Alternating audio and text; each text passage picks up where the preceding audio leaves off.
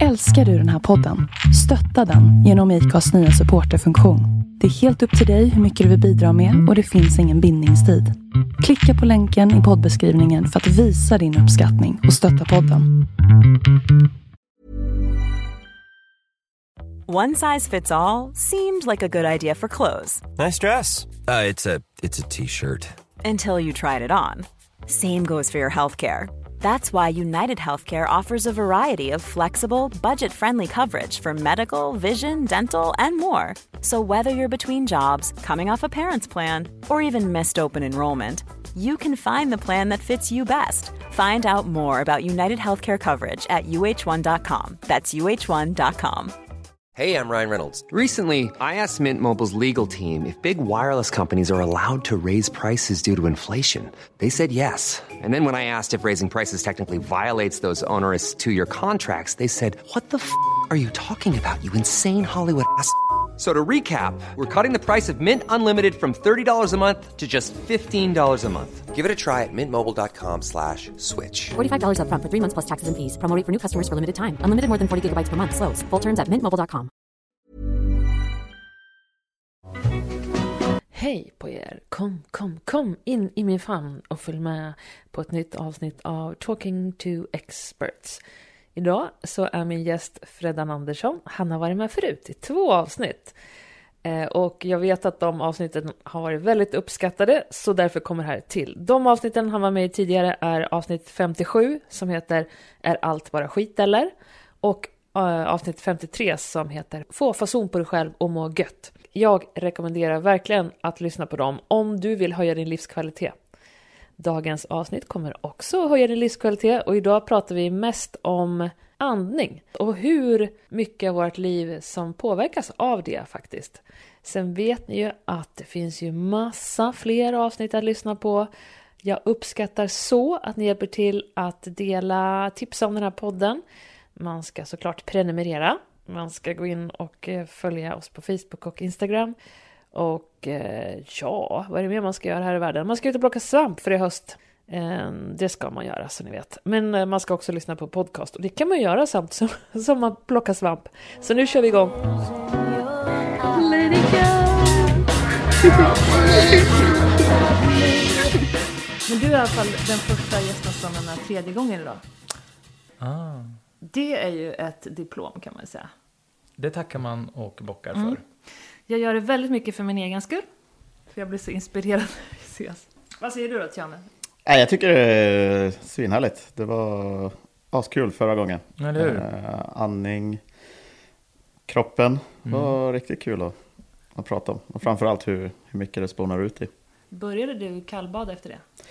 Eh, lite, alltså just den här morgonkallduschen brukar jag göra lite periodiskt. Nu har det varit lite slött faktiskt. Jag kör en klassisk eh, pandemiursäkt och säger att eh, världen har varit så kall som den är. jag, varje dag har varit en kalldusch. Men jag kommer ihåg att du nämnde att du tyckte om kallbadet mer efter bastu. Alltså kombinera bastu med kall. Det är därför jag kommer ihåg att du sa att det Mm. Men ja, alltså, sen tror jag också bara att det, det är bara någonting att det är lite skönare då. Mm, mm, mm. Men jag hade en, jag sa det till dig Fredag när vi var på träningen sist. Vi höll på att renovera ett, ett gammalt risigt hus ute i skogen. Och så var jag själv där och, eh, vad heter det, dränera i sommar. Det var 30 grader varmt ute. Och så var jag så jävla skitig och jag skulle åka till Stockholm på ett möte. Jag var tvungen till att duscha. Och all värme var avstängd. Så jag var tvungen till att tvåla in mig ordentligt liksom med kallvatten. Iskallt vatten då i kranen som var det enda som fanns. För att, ni vet, när man dränerat grus, man är ju jordig in under skinnet. Och efter det, då förstod jag verkligen den där otroligt sköna känslan av att vara i kallt vatten så länge. Hur lång tid kan det ta om man schamponerar sig så här? Säg att jag var tre minuter. Mm, men det är garanterat. Ja. Och efter det, alltså jävlar vad gott jag mådde.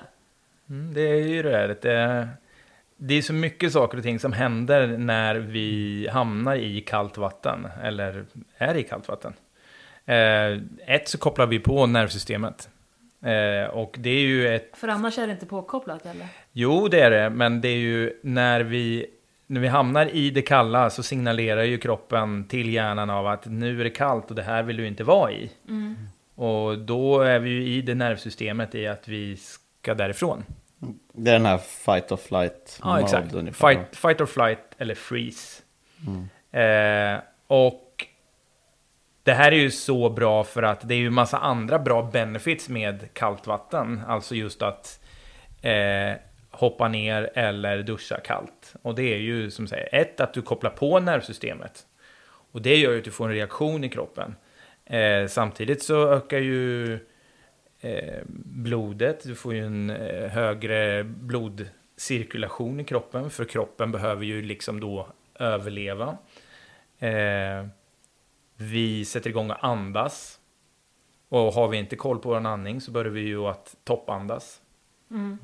Eh, det händer ämnesomsättning, lite sådana saker händer. Så det Alltså om jag ska försöka beskriva, för, så här, i min situation då så var jag också lite stressad, så jag tänkte inte på det som du har sagt. nej, Och när jag skulle börja duscha kallt så började jag lite så här smyg, att jag eh, gjorde lite ljummet. Och jag kom, om jag ska vara ärlig så kom jag aldrig till mer än eh, ljummet och sen lite kallt och sen ljummet lite kallt. Jag har aldrig kommit till att riktigt go all in. Men det som kändes nu när jag gjorde den här kallduschen, det var som hela kroppen eh, tog fart. Liksom. Som att det bara pulsade positiva grejer i hela kroppen. ganska bra beskrivning. Just av att kroppen tar fart. Och det är precis det, så att det, det kickar igång och eh, ja, men hela liksom blodcirkulationen. Och det är ju mer att vi reagerar på det. Liksom. Det var nästan konstigt. Ja, men det är nog, jag skulle nog säga att det är mer för att du är ovan vid det. Så, det, så den första reaktionen som du får oftast när du inte har gjort det så mycket, den reaktionen blir större. Som i mitt fall så blir min reaktion inte samma. Jag, får, jag behöver sitta längre nu för att jag ska få en, en mer reaktion i kroppen. Kan det bli så att den där sitter länge börjar sen möta gränsen när det börjar bli farligt? Sitter du så här 45 minuter i minus 10? Nej, inte alls. Inte alls. Eller vad fan, det kan väl fan inte bli minus 10? Eller vad blir... vad- Nollan, nollan. Ja. Men, men eh, jag skulle nog säga så här att eh, jag, har, jag har pressat mig vid tillfällen. Jag vet att jag har suttit 12 minuter i nollgradigt vatten.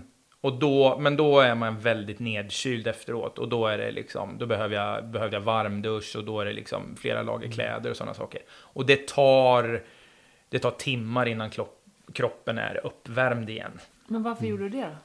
Nej, det var nog mer egentligen bara för att jag kunde se om jag kunde palla. Men Det var för lång tid. Ja, eller är det som säga... Det...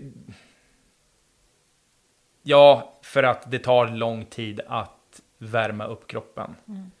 Men nu så brukar jag väl sitta kanske... Eh, nu är det 13... Jag hade 13 grader var ute på Rindö nu. Och nu kan jag, det kan jag hantera. Så nu brukar jag sitta typ 10 minuter någonting sånt där. Och då är det ganska okej, för då får man det här att, att då börjar kroppen gå på högvarv. Och då får du hela den här eh, reaktionen i kroppen, att kroppen egentligen bara ska liksom värma upp. Och då får du den här höga påslaget av blodcirkulation. Vet du vad, jag ska bara säga till min man som aldrig fattat att han ska Printen! Jag spelar in! Jag fattar inte varenda gång jag spelar podcast han sitter uppe med sin mullare och bara Så sätter han på sig sina sound cancelling earphones, så hör ingenting. Det här får du inte klippa ut, Johanna. Eh, Johanna går upp för eh, trappan här nu. Armbar, kanske ett eh, rare naked choke.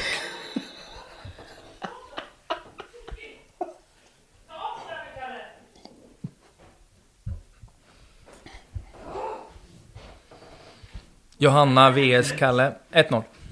Det där är en trend. Varför är det värsta som finns att bli utskälld av sin egen partner, men att höra någon annan bli utskälld av sin partner, så blir man ju nästan varm i kroppen. Bara, åh ja, do it. Alltså jag blir tokig. Give it to... Vet inte hur många gånger jag har sagt det när jag spelar en podcast. Och så har jag ju en röst som mullrar genom inlandsisen. Det här är kallduschen, nu är det bara andas. Nu måste... Ja. Ja, men vad fan, hur många gånger kan man säga till en människa? Eh, vänta, kan inte du bara säga, nu har ju folk, kommer ju lyssna på de tidigare avsnitten som vi har gjort, men du kan bara presentera dig själv lite snabbt. Ehm, jag heter eh, Freddan. Ehm, och ehm, jobbar med mental träning. Eh, har idrottsbakgrund, så jag har sportat i hela mitt liv. Och blev väldigt intresserad av den mentala biten utav prestation. Och sen har jag jobbat med föreningar, eh, ja, mest föreningar och klubbar genom motivation, inspiration, hur man kan bli en bättre lagpolare etc. Mm. Men eh, ja. Eh, Så är du en jätte, jättebra jujutsu-tränare. 'Cause I know, I've been in your classes. och det tackar man ju för. Mm. För det är ju egentligen en ganska, eh, jag skulle vilja säga, jag har inte hållit på med det jättelänge. Men eh, eh, jag tror att jag förstår pedagogiken i det hela. Ja, ja, men du fick mig att förstå hur man gör. Ja, ja vad roligt. Och det är ju jättekul. Mm. Det är ju Och precis... fick det vara extra kul. Ja, vad roligt. Och det är ju Mm. precis... Det är ju det man vill. Mm. För att få folk att eh, fatta att brasiliansk jutsu är bra. Mm. Oavsett nivå man är på. För det är lite läskigt kan man ju tycka när man börjar. Mm. Det tycker inte du, men jag tycker det kan vara lite läskigt. Men det är exakt precis det vi pratade om innan. Mm. Det är lite läskigt med kallt vatten. Mm. För att det är lite det här att vi är lite utanför komfortzonen. Lite samma sak när vi, när vi brottas. Vi vet om att eh, man kan bli utstrypt, utlåst, passerad eller vad det nu än är. Mm. Eh, men när man börjar att eh, vara lugn i det så tror jag att det växer nya tankar och idéer om sig själv och om den omgivningen och att man kan faktiskt hantera den miljön med bra andning och vara lugn och kanske faktiskt till och med vara mer i det parasympatiska nervsystemet istället Som för vi att vara... kommer komma till. Mm. Yes. Mm. Och Tiana, du får faktiskt presentera dig nu. Ja, Tiana Niskala heter jag. Eh, allmänt skön snubbe, sitter här vid sidan. Correct. Fäller några Correct. härliga kommentarer. Typ, vad var det du sa någon gång? Du kan jävligt mycket om väldigt mycket. Nej, Jag vad, var- eh, vad var det du sa? Du sa Jag hade sånt. någon smart kommentar, typ att jag kan lite om jävligt mycket, du sa, ja. men mycket om ingenting. Typ så. Allmänbildad helt enkelt. Ja, det Sjukt det är så här layman's, inte expert på någonting, men eh, Snappar upp. Ja, nu låter det som en hyllning. Jag försökte håna mig själv att jag... Just det, du är uppe från jag norr kan också. egentligen då får inte så mycket. Men du har ju också en idrottsbakgrund. Det har vi allihopa här idag. Mm. Och det här är så himla intressant, för vi, nu får du börja prata. Vi pratar om bad och brasilianska jutsu. Och eh, sist på träningen då, då pratade du om att vi skulle näs, andas genom näsan hela passet. Mm. Man kan vara ganska nära mikrofonen också kan jag säga. Ja. Ja, och man skulle andas genom näsan hela passet. Eh, vi börjar där, eller för, för, vi, för vi ska prata idag om andning och centrala, nej inte centrala, utan vad sa jag, vilket nervsystem. Nervsystemet. Nu ska jag hålla tyst, nu får du börja prata. Nej men om vi, eh, om vi börjar så här då. När vi föds så... Alla eh, barn som föds börjar att andas med näsan. Vi, vi, vi är skapta för att använda näsan som ett... Med, med våran andning. Men vi kan också andas med munnen. Och oftast vad de säger, nu ska jag inte vara helt, men jag tror att det är så att när vi är med om någonting traumatiskt, alltså det egentligen att det kanske när vi slår oss etc. Så blir det ofta att man och får det där. Och då är det som att hjärnan fattar att okej, jag kan få in snabbare med luft här. Mm. Och så börjar vi sakta men säkert att använda munnen mer. Och lite också tror jag att det har med att är du i en miljö som är mer stressrelaterat, alltså att det är kanske lite kaos eller det är lite, kanske lite obalans, Mm.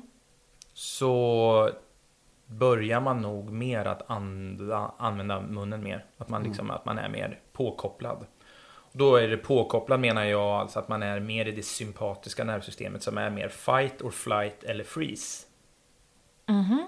Du får förklara igen. Vad är det, vad är det påkopplade nervsystemet? Eller? Ja, du menar det som är medvetet, eller vadå? Det som... Ja, men om man tänker det så här att vi, när vi eh, överlevnads... Eh, överlevnadsdelen i att förr i tiden när vi sprang på savannen och det kom sabeltandade tigrar då behöver vi fly därifrån. Då behöver vi alltså antingen fight or flight, alltså dra därifrån. Och då handlar det mer om att då behöver vi bara ta in så mycket luft som möjligt och bara dra. Då tänker vi inte på djup näsandning. Utan då är det bara... Och det här är någonting som finns i oss. Men nu så blir vi ju inte jagade av sabeltandade tigrar längre. Utan nu så står vi på tunnelbanan och är fem minuter försenad till ett möte. Och vi kopplar på samma stress. Vi har samma stresspåslag. Kanske inte riktigt som att bli jagad av en tiger eller vara med om en bilolycka eller någonting. Men vi skapar mer att vi är mer stressade. Och när inte kroppen får ut det här genom rörelse, för oftast är det så här att när vi eh, när vi hamnar i fight or flight eller stress, men vi kan springa eller röra på oss, då får vi ut det via adrenalin, kortisol och alla andra signalsubstanser i kroppen. Men när vi står på tunnelbanan och inser att vi är försenade så skapar samma process, alltså samma cocktail i kroppen, men vi får inte ut det. Och då lagrar vi den här stressen som gör att vi börjar att toppandas. Och toppandningen går över sen till panikångest eller vi hamnar mer i, alltså att vi, vi, vi hamnar mer i en stress. Så vi är alltså, vi tränar mer omedvetet att vara i det sympatiska nervsystemet. Sympatiska nervsystemet sa du. Så det finns Vänta, det... du får gärna lite närmare. Så det sympatiska nervsystemet och det parasympatiska. Så, det. parasympatiska nervsystemet, där har vi mer att vi är fokuserade, koncentrerade, vi är lugna, vi är närvarande, mer medvetenhet, vi tar bättre beslut, mer lugn, lugn och skön. Och i det andra så är det mer freeze och- eller fight or flight. Men var kommer orden ifrån? Sympatiska nervsystemet? Vet inte. Okej, så om man springer efter bussen jättefort och jättelänge efteråt så menar du att då ebbar det där ut? Den där dåliga om vi- substanserna i kroppen som vi annars eh, Precis, om vi, lagrar? så om vi tittar så här, du tittar på klockan och sen så vet du om att eh, bussen går om två minuter och du står fortfarande i bara strumporna och du får på dig allting och så springer du allt vad du har till och du hinner med bussen. Då har du liksom, även fast du kanske är stressad, men då har du fått ut, alltså, du, vad ska jag säga, du renar kroppen på ett sätt som gör i rörelse. Alltså att du, eh, stressen som skapas i kroppen får du ut i kroppen eftersom att du rör på dig via adrenalin och kortisol och allt det. Men om du har samma stress rent mentalt att du börjar skapa det, jag kommer alltid missa bussen, jag kommer alltid missa bussen, jag kommer alltid missa bussen, men sen så hamnar du bara i det. Då kan du skapa samma stress även fast du inte springer och får ut det. Förstår du vad jag menar? Så när vi hoppar i det kalla vattnet, så det första som reaktionen är och så börjar vi att låta så här och, och, och, och så vill vi bara därifrån. Men om vi hoppar ner i det kalla vattnet och använder näsan genom att använda näsan med en djup andning och jobba med diafragman som är nere i magen, den stora muskeln. Då kan vi syresätta kroppen. Och genom att vi syresätter kroppen med andningen genom näsan gör att vi kan vara lugna även fast det är kallt. Och då kan vi medvetet börja känna hur kallt är det? Kan jag hantera det här? Alltså att vi inte bara reagerar. Men du, då måste det vara en... Vi har ju de här eh, reaktionerna av en anledning. Mm. Eh, och jag gjorde, jag tänker på, jag gjorde ett podcastavsnitt med Johanna Svan som var med om den här stora isolyckan vid Rinde för i början av... Okej. Och så berättar hon hur hon har på med diverse action, action, jag kan prata, actionsporter och tränat bort den här rädslan, den naturliga rädslan. Vilket gjort att hon har utsatt sig för lite för mycket risker. Mm. Så jag tänker också att, eh, att behålla lugnet och allt det där, alltså det, det, de två axlarna går ju lite, lite grann emot varandra. För vi behöver ju också vara rädda eller Verkligen. stressade. Eller. Men ta det nu så här att om vi säger att du hamnar, säg att du åker långfärdsskridskor och du hamnar i en isvak. Det bästa sättet för att hantera plurret i isvaken, det är ju att i grund och botten vara lugn. Alltså så att andas med näsan och vara mer lugn på vad är det för beslut jag ska ta för att jag ska komma upp ur isen. Även fast det är svinkallt. Men om vi inte har det verktyget att vi kan vara lugn med näsandning eller med andningen. Då är vi ju, då är vi ju i chock, då är vi mer i stress. Och då, då, då har vi inte mycket då har vi inte mycket luft kvar. Och till slut är det, det är så folk faktiskt drunknar.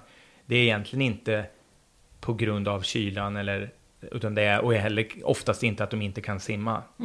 Kanske om man inte kan simma, då har man ju absolut en större chans att faktiskt drunkna. Men oftast så är det på grund av att vi, man stressar sig själv så pass mycket.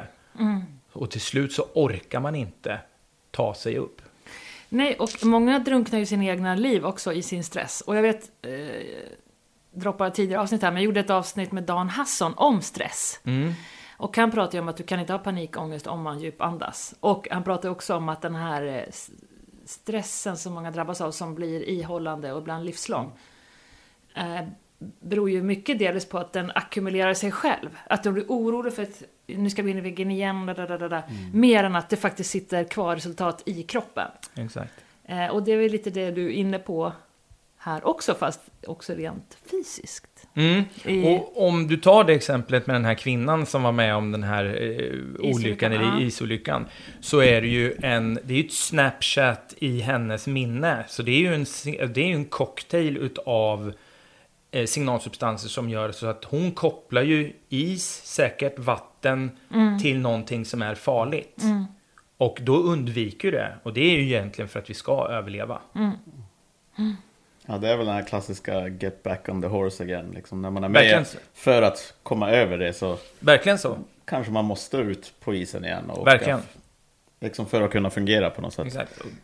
Men jag tänker att dels det, att du går back on the horse again och sen så kanske du måste hoppa upp på hästryggen 20 gånger eller 30 för att kompensera den där gången som det blir fel.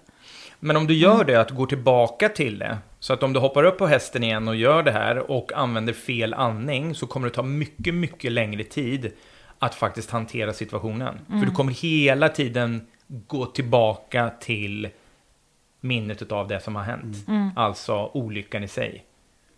Så det handlar om precis det han som du pratade med om angående, Hassan, ja, om ja. stress. Det är så här att om du har en djup och lugn andning då tar du mycket bättre beslut och då kan du också ha ett större perspektiv. Du, alltså du kan se det du kanske kan se din olycka eller det traumatiska du har varit med om med mer eh, helikoptervy. Alltså se det mer objektivt. Ja, och sen tror jag ju, alltså just när vi är inne på rädslor, att rädsla på något sätt tror jag kan vara extremt viktigt i många situationer. Jag tror att det blir värre om man inte känner rädslan. För att du, du kan ju ta den här rädslan kan ju få dig i olika... Liksom att antingen kan du få panik av det, men när du försätter dig i de här situationerna mer och mer, jag tror inte att man blir mindre rädd, utan mer att man hanterar känslan av rädsla och fokuset går uppåt för att man kan behålla lugnet. Men att själva rädslan går inte bort. Att den är där, men du hanterar rädslan bättre. Att istället för att få panik så kommer den känslan kommer och så håller man lugnet helt enkelt och då håller man fokuset också ännu bättre. Att jag tror att det är farligare att bli av med rädslan. Att Men vad är rädsla då liksom? Alltså, Frågar jag dig Tiane, vad är rädsla? alltså det kan ju vara så många olika saker men Kan inte rädsla säga- vara så här att man inte vet till exempel? mm, Om vi pratar om jujutsu, eller vi pratar om, och så tänker jag, ja men det är lite läskigt. Då sa du, ja men ehm, om man andas och är närvarande Mm. och medveten, då kanske rädslan inte är... Alltså jag definierar rädsla som någonting som är liksom lite luddigt och sådär. Men om du har kontroll, så är det mer så här respekt eller eh, pro- problem, men inte rädsla. alltså, ja. Det är svårt att när man kommer in och ska börja definiera vad Jo, exakt men jag bara tänkte på när är, du sa det, att det var så här, är rädsla. Nej, men när du pratade, Mm. eh, Freddan, om när man andas och hur man andas och hur det påverkar hjärnan i vissa situationer. Och sen när du nämnde rädsla nu, då slog det mig helt plötsligt Mm. att ordet rädsla är ju lite diffust och Och det kanske, det, det kanske inte är rädsla det handlar om när man blir medveten, utan någonting annat. Vilket gör att rädslan kan ju låta lite paralyserande också. Ja, jag vet inte. Nu ska du säga något smart här, Freddan.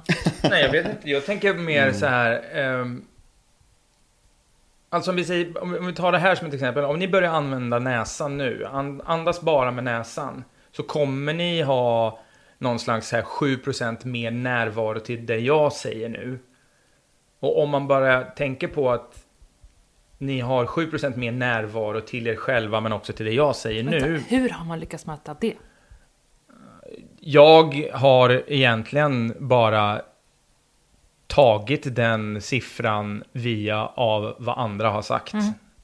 Så jag eh, vet inte vetenskapligt bevisat att det är 7% mer. Men det enda jag kan säga att jag vet själv om att min närvaro blir bättre när jag andas med näsan. Jag kan bli mycket mer, jag är mycket mer fokuserad. Är mycket mer, och det var det jag vill komma till är så här att om du vet om att du är rädd för någonting, då har du redan skapat en uppfattning om kanske varför du är rädd för det.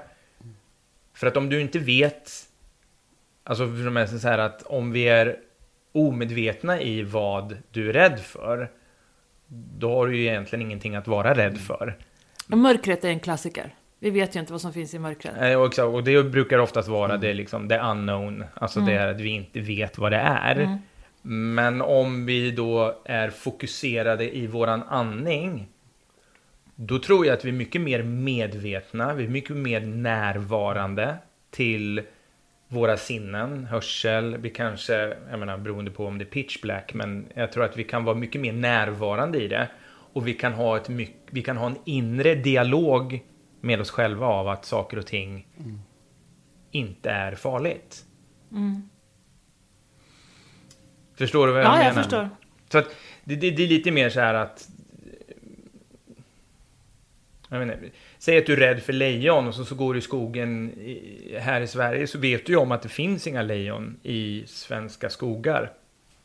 Men det är absolut lejon som du är rädd för. Då har du ju redan på något sätt rent medvetet bestämt dig eller, då vet du ju om att det är uteslutet. Att det inte kommer att komma några lejon i skogen och det är fortfarande mörkt. Så då kan du kanske då medvetet slappna av i det. Är du med?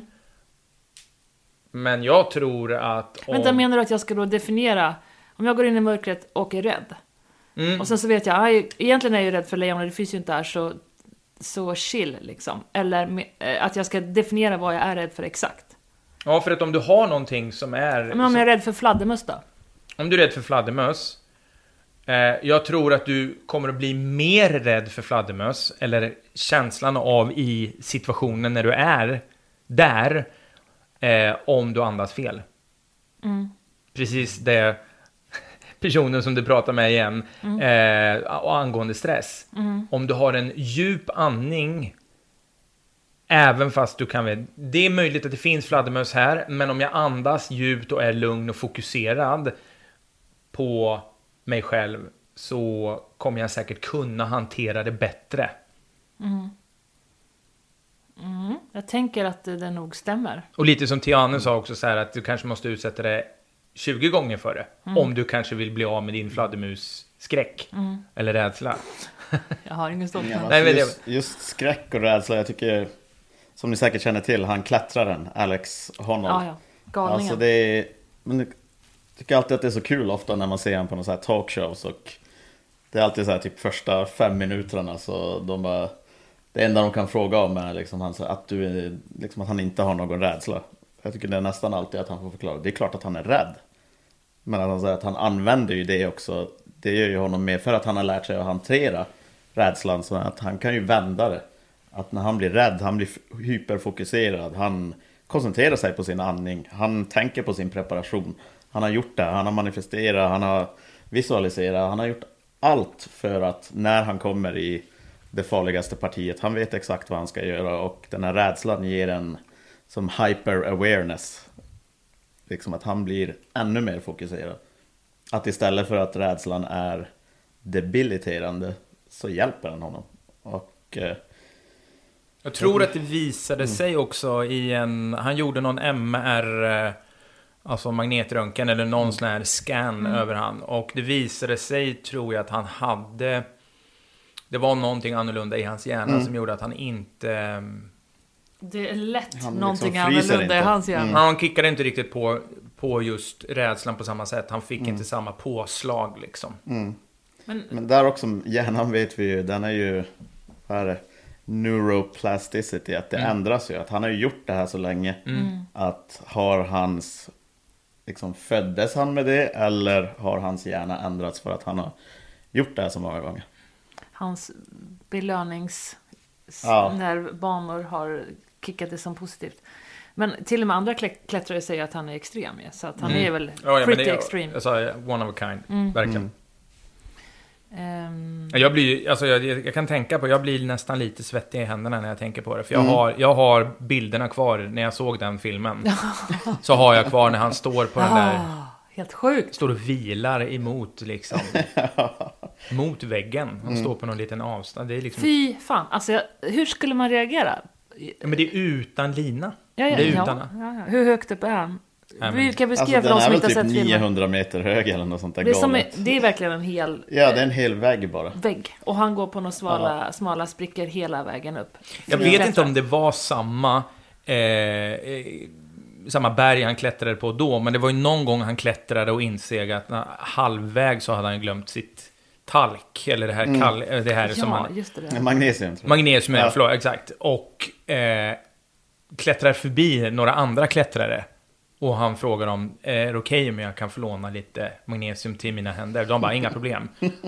Det, inga problem. Mm. Here you go. Och så bara överlämnar det på toppen sen. Men försök, så här, tänk, tänk er in. Alltså det är klart att han har gjort 10 000 timmar eller 100 000 timmar för att vara exakt för att komma dit, att han står där och vilar där uppe.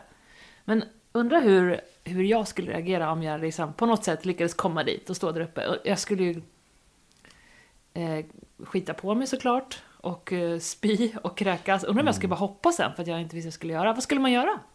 Nej, det tror jag inte. Jag tror inte du skulle hoppa. Varför skulle du hoppa? För att jag tänkte att det är redan kört så att jag kan inte stå här och skita på mig i fem minuter till. Jag vet inte, vad skulle man Alltså, göra? Det är jag, så jag tror att du hade varit situation. körd, men jag tror inte du hade hoppat med flit. Ja, vad hade ni gjort då? Man hade väl försökt eh, Freddan hade djupandats.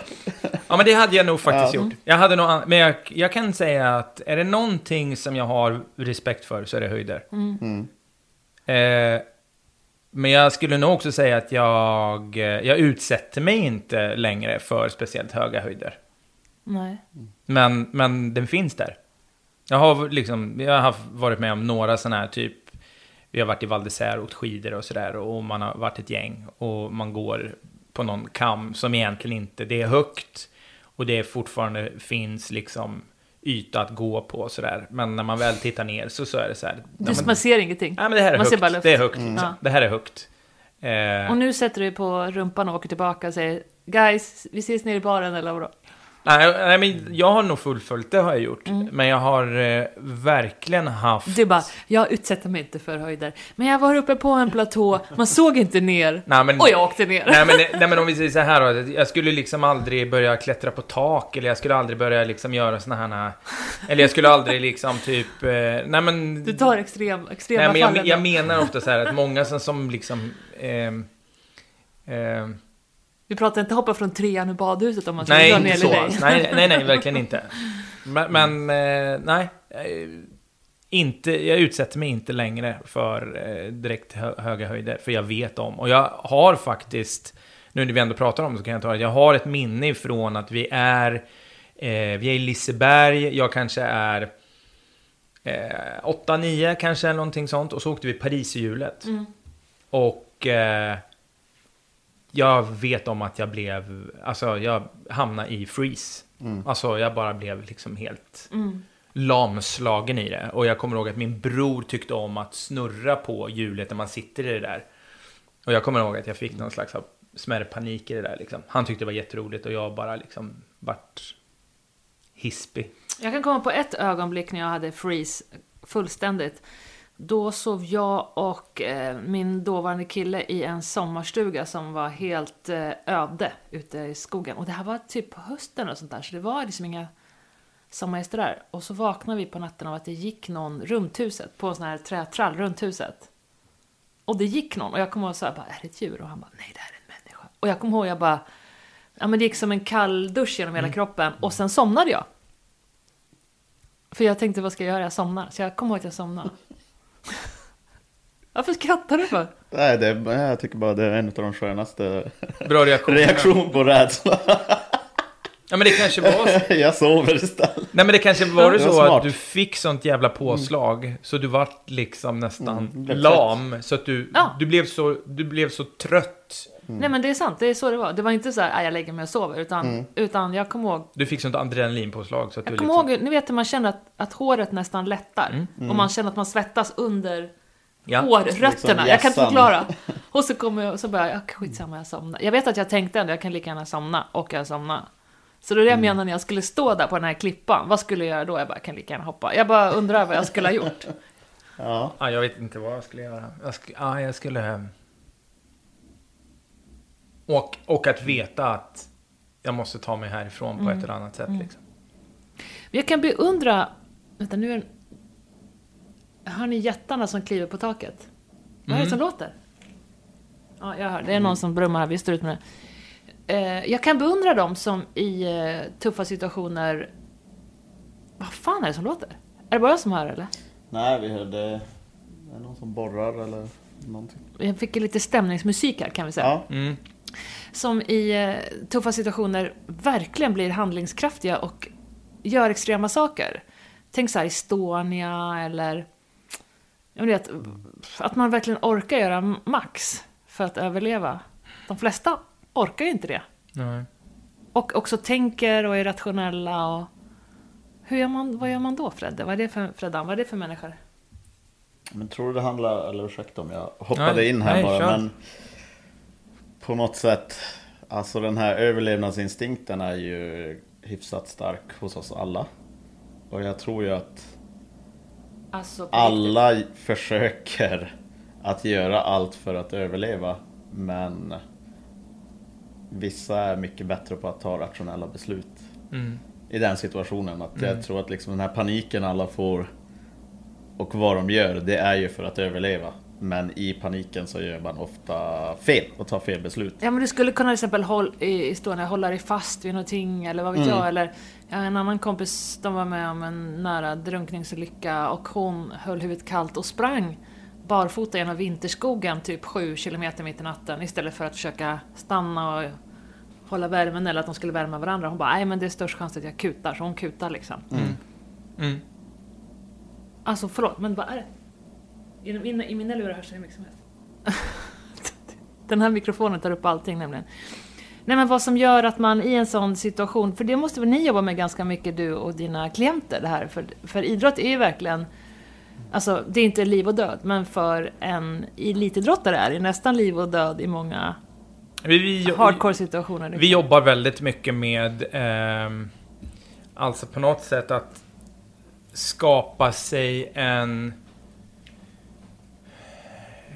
eh, skapa sig en större och bättre självbild av eh, var man är och hur man agerar i sin profession, alltså i sin, sin sport.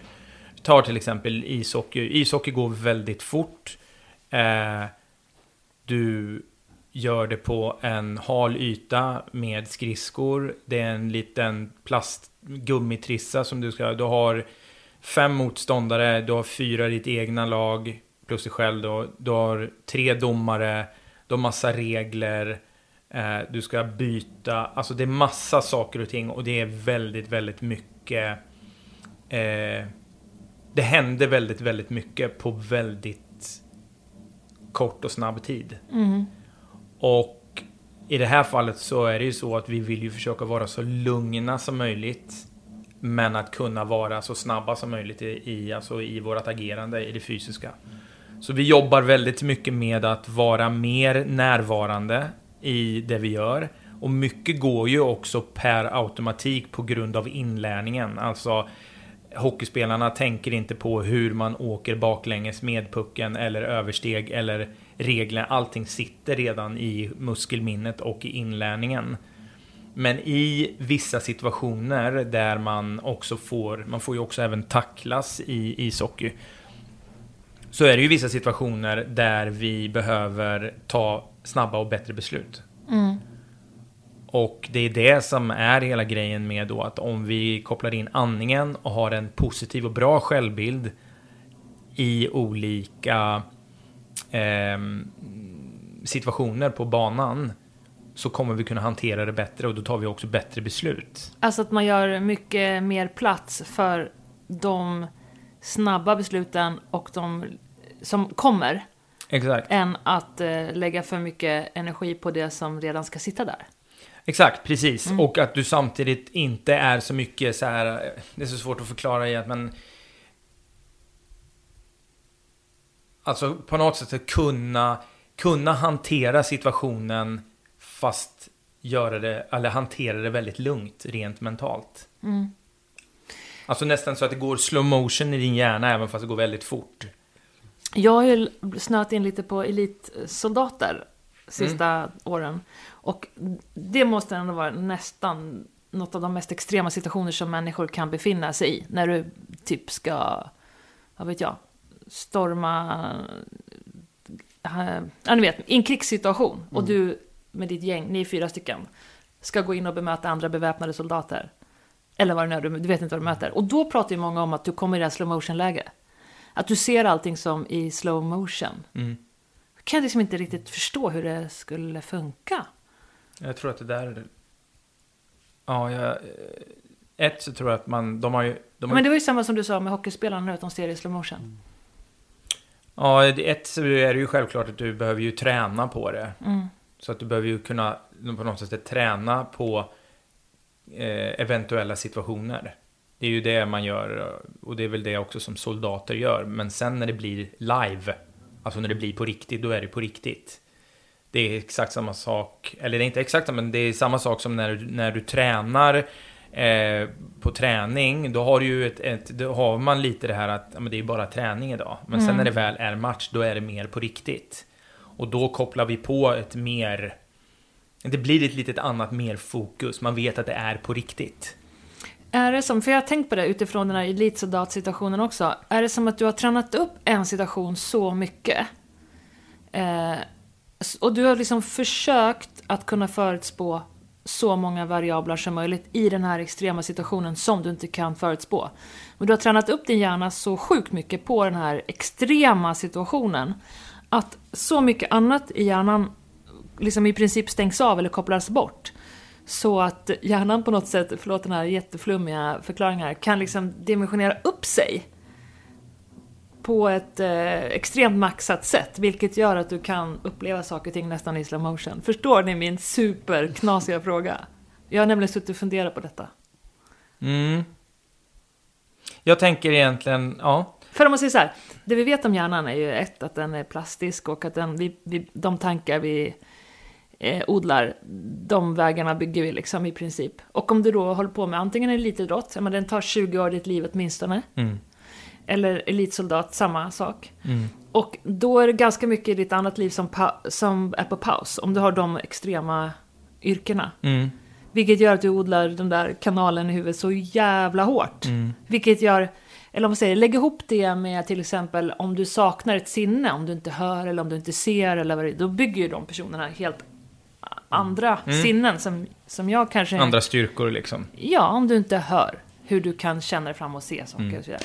Eller om du inte ser, menar jag. Om du känner. Och då tänker jag på att det kanske är samma sak kring en extrem prestationssituation. Att hjärnan på något sätt som jag inte vet, det är det jag frågar dig nu, liksom tar, tar ett... Ja, jag vet inte hur jag ska uttrycka det. Alltså att dimensionera ut sig, liksom... Så att du kan se den där pucken i slow motion och förstå hur det... Alltså, så, om- Eller är det efteråt du upplever att det var i slow motion? Eller från jag har läst de här elit, många elitsoldater så menar att de går in och man känner som att man är i slow motion. För man vet exakt, här kommer tre snubbar från höger, jag kastar mig ner, jag du, du, du, flyttar undan barnen. Jo, men, men jag, tror, att- jag tror att du hamnar i något slags av det vi kallar typ flow. Alltså att vi, vi, vi agerar utan att kanske inte ens... Alltså, tänk, alltså vi, vi, vi, gör, vi gör bara. Förstår du vad jag menar? Att vi, vi, ofta så är det så här att när man, man, upp, man upplever situationen och så gör man bara. Ja, men jag tänker din upplevelse av situationen måste ju vara extremt mycket vidare. Ungefär som en bild med jättehög upplösning jämfört med en bild med dålig upplösning än vad min bild skulle vara som antingen elithockeyspelare eller elitsoldat. Det skulle fortfarande vara nej, jag kommer den här eller pucken kommer här. Medan någon som är inne i det har nötit det i 20 år har deras hjärna Kanske en jävla kna, knasig fråga. Roligt när man tar någonting som man gått och funderat på att ta och försöker klä det i ord för någon annan. Man hör hur knasigt det låter. Nej, men att den delen av hjärnan, man har ut, utvecklat extrema förmågor i en sån extrem situation som gör att... Jag tror ett, som du säger, man, jag tror att man behöver utsätta sig för situationer som är liknande. Alltså, vi pratar inte nu live, utan jag tror att det är därför man tränar som elitsoldat i olika eh, situationer som skulle kunna hända. Eh, jag tror att man visualiserar väldigt mycket. Alltså inte bara praktiskt, utan man även visualiserar i. Och jag tror också samtidigt är att man försöker att hela tiden ha, eh, vara ett steg före eh, fiender. Eller så att man har någon slags av kontroll på situationen. Men jag tror också att när situationen händer i det ovetande, när man inte, så tror jag att reaktionen blir bara direkt kopplat. Och jag tror att man hamnar då, det du säger är att när saker och ting bara går i slow motion. Det är hamna, man hamnar i något tillstånd i av något slags utav flow där du inte ens hinner tänka utan du bara agerar. Förstår du vad jag menar? Jag förstår vad du menar. Men har du varit i den där känslan av att du känner att det går i slow motion? Mm, verkligen. Och hur känns det då? Du känner, upplever du då att du är i slow Nej, motion? man, jag ställde mig nog frågan efteråt, vad fan var det som hände? Eller hur, Beskriv situationen då för höra. Nej men det kan, det kan, det, det har hänt flera gånger på när jag spelat ishockey. När det har varit, eh, man kommer med pucken och sen så kommer någon motståndare och så eh, ska han tackla mig eller någonting och man hinner kanske glida undan och så kommer en motståndare till och så slår man pucken mellan hans ben. Man gör någonting oväntat som man egentligen inte ens, man hinner inte tänka, man gör det bara. Och då i, i situationer som går väldigt snabbt så går det väldigt långt. Alltså man, man ser det nästan bara. Jag kan inte förklara det. Men efteråt så, så kan jag tänka så här. Hur gjorde jag egentligen? Alltså vad, vad, hur, hur kunde jag komma med de där besluten? Och ändå lyckas liksom. Jag lyssnar, kan, jag tror att det har lite med det att göra. Jag lyssnade på ett ganska intressant uh, Radiolab.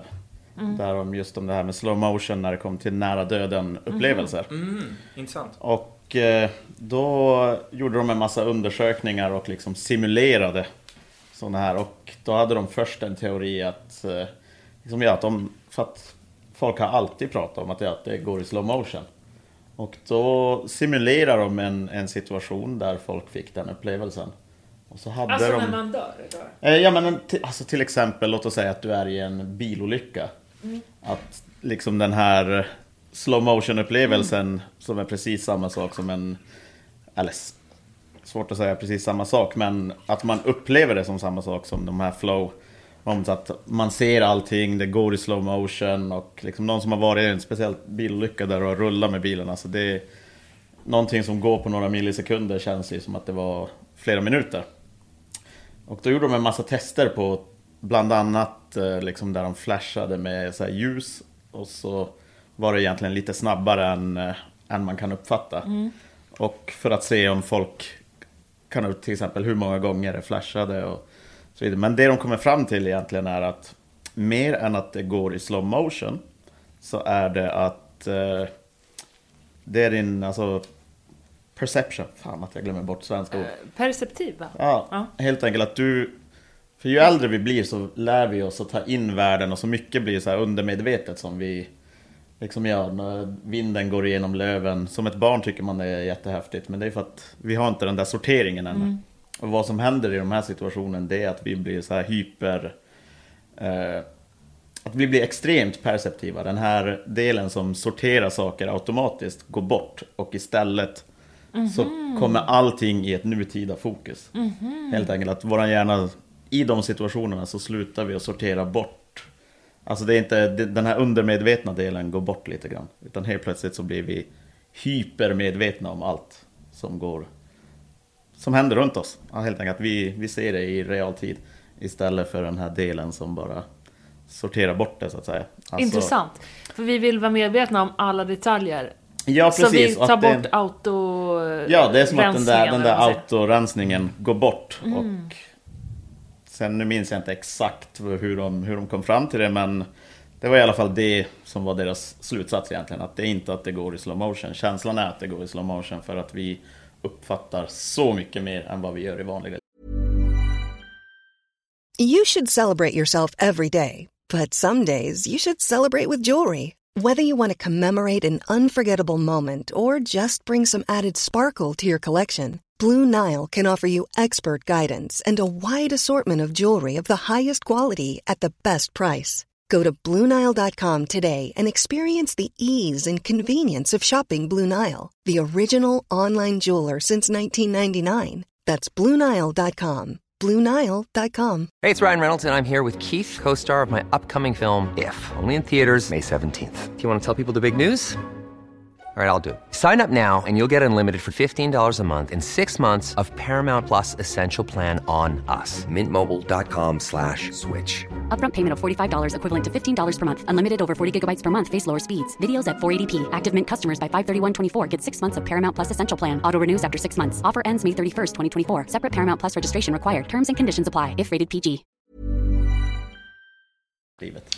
Men det där låter ju logiskt, på tal om den eh, sabeltandade tigern och savannen Mm. och allting, att eh, när, man, eh, när du befinner dig i en miljö som är väldigt stressfull Mm. så måste du leta efter alla små detaljer. Om Mm. det är hockey eller elitsoldat eller trafikkaos som håller på att gå till Mm. helvete. Så måste du för att kunna fatta så bra beslut som möjligt se varenda liten detalj. Ja, nej alltså, alltså hur ska man säga, vi människor är ju också experter på att se mönster. Ja. Och de här liksom mönstren, det automatiseras ju hos oss. Det är så mycket det undermedvetna bara tar hand om och vi känner till utan att tänka på det så att säga. Men att just den delen går bort och det kommer jag ihåg tyckte jag var jäkligt Det där, intressant. Och det där hänger ihop med en annan sak, hur blasé man kan bli ju Mm. äldre man blir också. Att man har sett allting och gjort allting, Mm. så att ingenting överraskar en och... Nej men så här. Nej men ibland måste man göra sig själv medveten om Mm. att det någonting inte är okej. Dels sit, rena situationer men också detaljer och nyanser i livet som går förlorat. Ja, För det blir fler och det- fler som hamnar i så här... Ah, sortera bort, Mm. sortera bort. Ja, men det är ju lite den där childlike wonder, alltså barn, de har inte levt nog länge för att alla de här mönstren sitter Mm. på samma sätt som hos oss. Så att liksom, ja, det har vi ju ofta sett, barn som kan sitta och titta på moln bara och det kan vara det häftigaste som finns medans vi, ja, det är bara moln. Liksom. Om man inte koncentrerar sig på det. Mm. Om man inte bestämmer sig för att Ja, man ska titta exakt. på moln liksom. Jag satt och tänkte lite grann nu också i, eh, i det vi... Jag pratar ju mer, kanske mer i det vi presterar. Mm. Och om vi kan vara lugna i, i det vi presterar, om vi då tar brassejutsu eller Mm. ishockey eller vad det nu än är. Så att om vi kan vara lugna i den miljön, även fast vi vet om att det är saker och ting som... Det är väldigt, väldigt många beslut som behöver tas på väldigt kort tid. Mm. Men om vi kan vara lugna och ha en större förståelse kring att jag behöver inte stressa mig för att ta mina beslut, utan jag kan vara lugn i det. Och jag tror att det är nog där som är det här flowet vi pratar om. Men om man jämför med i en kanske en olyckssituation som bara dyker upp som gubben i lådan. Då tror jag att det är någonting annat, även fast man tränar som elitsoldat. Mm. Jag, jag vill nog säga att som elitsoldat, även fast jag egentligen har ingen koll överhuvudtaget, men jag tänker att de de försöker att ha så pass mycket kontroll som det bara går för att inte hamna i de situationer så det blir gubben i lådan. Alltså Mm. då när de, om de går in i ett hus och de vet att de vet inte om fienden finns i huset, men de utgår ifrån att det finns fiender i huset. Mm. Hur de hur de går igenom huset eller hur de liksom tar sig från A till B till C Mm. för att på något sätt. Och sen om, om gubben i lådan dyker upp ändå, så tror jag att de har ändå på något sätt... Jag tror att det har mer så. Mm. Men de utsätter ju sig för någon slags utav fara mer hela tiden. Och det har man ju hört att det är många soldater som får posttraumatisk stress. Just av att det blir gubben i lådan. Mm. Mm, och jag vet inte om det har... ehm, antingen så är det ju så att fiender har överrumplat dem och tagit smartare beslut. Eller att de soldater som eh, är med om någonting, att de har kanske tagit fel beslut. Mm. Förstår du vad jag menar? Och då när det här händer så jag kanske går ifrån ämnet lite grann, men just av att allting där händer i slow motion, absolut. Just, men jag tror... Jag, jag vet inte om det går att träna... Jag tror inte att det går att träna själva upplevelsen när det väl händer. Jag vet inte, alltså... Nej, men jag tror att det går att träna likväl som du kan träna hockey. Det tror jag nog. Mm. Eller så för att, ja, det är ju, gubben i lådan förekommer ju på hockeyrinken också, eller hockeyisen. Mm. Alltså pucken kommer där, det kommer en tacklas från höger, en från vänster och jag lyckas skjuta Mm. mellan benen på dem. Det är fortfarande omedvetna situationer, det är inte bara att du åker skridskor lugnt fram till målet och skjuter Nej. mål. Undrar om det är så att de... Jag tänker mer på anspänningen. Alltså så här. För att vara soldat så behöver du ju ha en väldigt lugn anspänning. Även fast det är i en fight or flight miljö. Och så tänker jag på att många soldater använder ju sig av olika droger också. Som inte direkt är lugnande, eller hur? Du kör ju inte, du röker ju inte gräs. När du, utan du kör, ja nu kan jag inte, men du kör Eller väl... Klassiska andra världskriget och metamfetaminer. Ja, jag vet väldigt lite om det, men det, är, det är säkert... Jag vet, jag har följt en man som heter Mark Devine och han är Navy Seal-instruktör. Och eh, det var faktiskt han som jag började att eh, göra boxandning. Alltså andas in fyra sekunder, hålla fyra sekunder, andas ut fyra sekunder, hålla fyra sekunder. Och den här pranayama-andningen är bra just för att kunna hantera mer fight or flight och vara mer koncentrerad och fokuserad och vara mer i parasympatiska nervsystemet. Jag skulle verkligen behöva vara mer i parasympatiska nervsystemet känner jag. Jag känner att jag bara släcker, vissa, alltså jag släcker eldar, eldar hela mitt liv. Det går ut bara, bara pom, pom, pom, klar det, klar det, blablabla. Jag är skitdålig på ibland och... Ja, Men har du svårt att stanna upp? Eller? Nej, sen, lägg, sen, jag tränar ju mycket. Så det, är- det är väl bra då. Eller jag vet att om jag inte tränar, då blir det inte bra. Så kan jag säga. Ja, Men träningen är ju ett, ett väldigt bra sätt att kanalisera, eller en bra ventil. Så att det, och det... har- Jag har ju berättat just vad jag hade för metod. Jag sover. Mig och sover. Men jag tror att jag, för min del, det du säger nu, jag skulle verkligen behöva det tror jag. Det är jag verkligen inte ensam om heller. Att eh, jag skulle vilja, så här, jag skulle vilja vakna en dag och ha koll på läget. Det har jag inte. Du vaknar och har koll på läget varenda dag Freddan, jag vet det. Du går ju upp och tar en kalldusch och kör lite gym och käkar två kokta ägg och kramar familjen. Fan, hur gör du? Ja, men jag, jag tror faktiskt att jag bara bestämde mig för att inte, inte skapa mer stress liksom. Alltså, eh, jag försöker att kontrollera stressen och den stress jag får är brasiliansk jiu-jitsu, min styrketräning, eh, mina kallbad och eh, mitt bastubad. Det är de stress du får i ditt liv.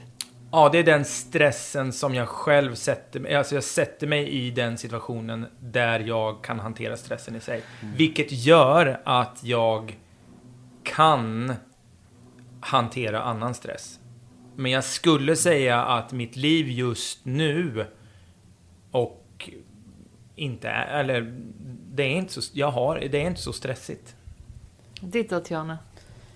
Eh, ibland. Alltså jag, jag försöker att inte stressa så mycket det går.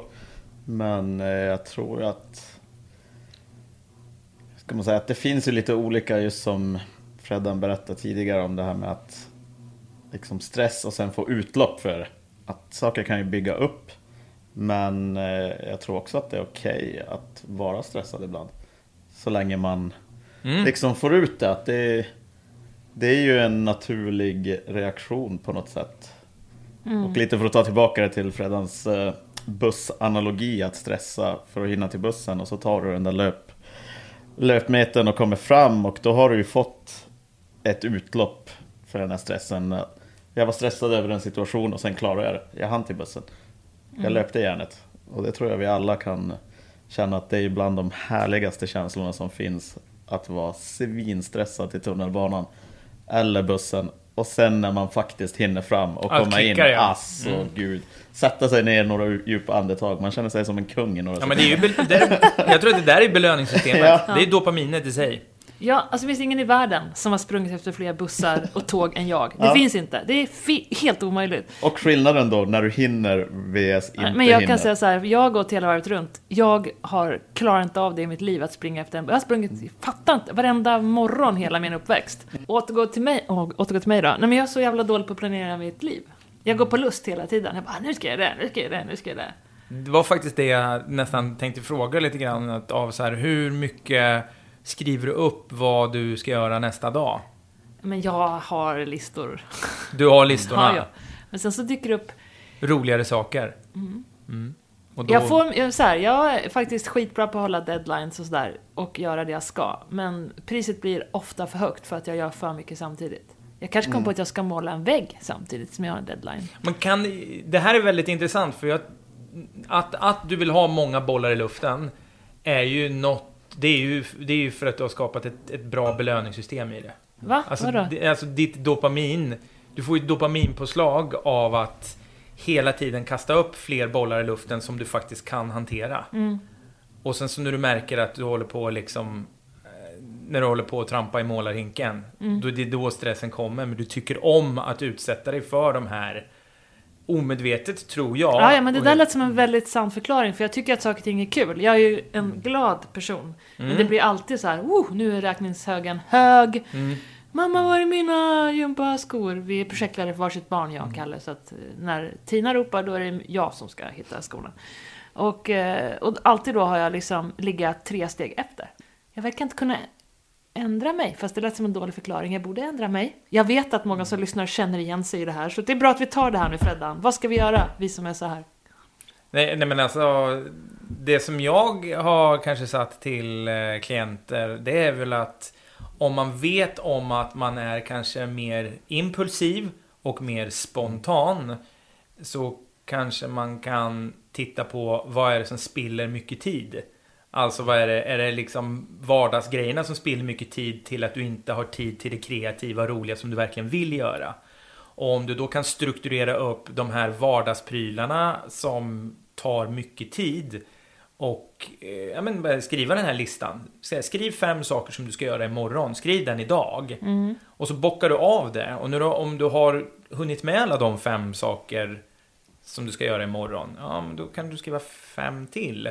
Men om du inte hinner med de här fem, då kan du säga att du bara hinner med tre. Då bara flyttar du de två som är kvar och så lägger du dem på nästa lista. Mm. Men, Jag men jag då kan man tycka att det är tråkigt. Det Nej, kanske är nej, men tråkigt. Det är, väl- det, nej vadå, det är inte så kul att springa runt. Sådana här morgon har vi sprungit runt och letat efter träningskläder och eh, vi har ju två barn också liksom. Mm. Det, då rår man inte på sin tid själv. Nej. Då skulle man vilja vara en sån som bara har hängt upp ridkläderna här och du vet, så man har koll. Ja, men jag, jag förstår. Det är just... Eh, det är väl lite samma sak eh, i, med min sambo. Min sambo är mycket, mycket mer strukturerad och planerad och... Än vad du är. Eh, Absolut. Men helskotta, hur mycket ordning har ni hemma? Ja, men det, och där tror jag att vårat av... Där har vi dynamiken i det hela. Men du är ju också ordningsam. Ja, men, Vem är slacker i er familj? Vi har två virrpellar i det här hemmet. Det går inte. ja, men jag skulle nog säga att det kanske... Jag är nog mer slacker på, på vissa saker. Men vi kombinerar... eh, Jag ska inte säga det, fan, vi vill inte liksom 100% det alls. Men, men, men på något sätt så... Jag kan kanske slappna av kanske lite mer i saker och ting som jag vet att min sambo gör bättre. Mm.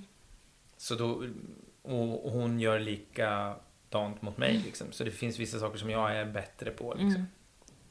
Någonting som jag eh, har också upptäckt med mig är att jag behöver Jag behöver lura mig själv lite i saker och ting som jag upplever som tråkigt. Jag vet att jag behöver, vi, vi tar dammsugning till exempel. Det är inte dammsugning i sig, utan jag stör mig så sjukt mycket på den här sladden och att jag ska dra sådär. Ja, men det är så här klassiskt, när man blir arg på den av någon konstig anledning. För att den lirar inte riktigt med mig. Nu har vi köpt en sån, eh, vad säger man? Alltså sladdlös dammsugare som man bara, som är, alltså det är roligt.